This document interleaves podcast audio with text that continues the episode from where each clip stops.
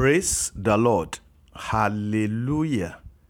Glory, honor, and adoration be to God for his wonderful deeds in our lives.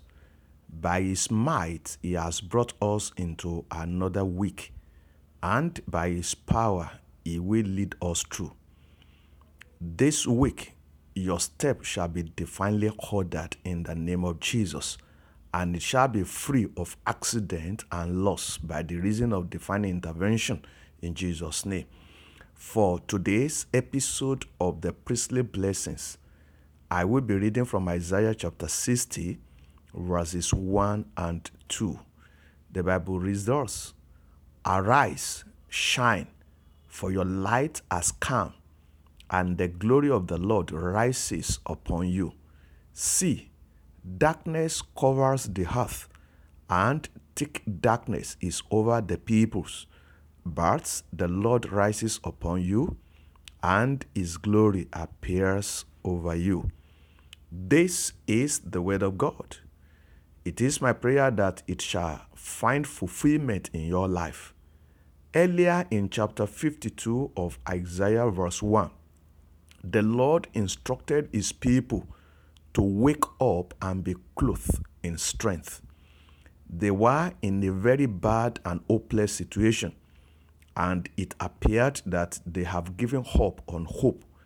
Hence, they are falling into a state of spiritual apathy. But God has not given hope on them. The word arise is a command that was backed by power and grace from the Lord, that his children should wake up from their state of indifference and suppression of excitement and motivation. They are to arise in the power of the Lord and manifest the glory they were created for. Jesus Christ, who is their light, has come, and the glory of God has risen upon them. In the very same way that God spoke to the Israelites, He is speaking to you today.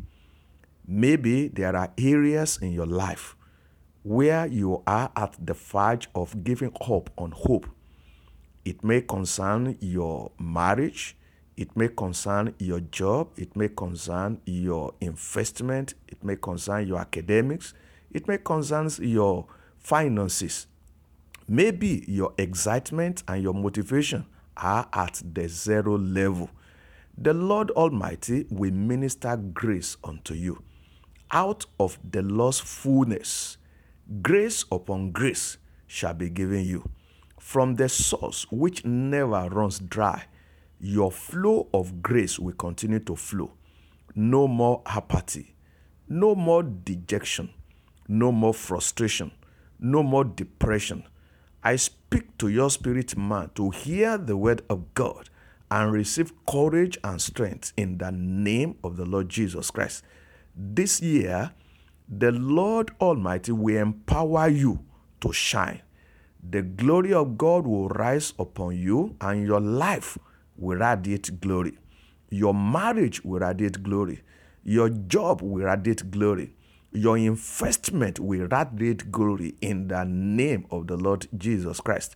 By the power that is in the blood of the Lord Jesus, I command everything that is done in your life to receive power to arise and to remain standing in the name of the Lord Jesus.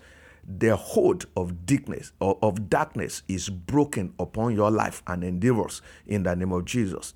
Spirit, soul, and body, you are covered with the blood of Jesus Christ. The blood of the Lord Jesus will shield you from all evils.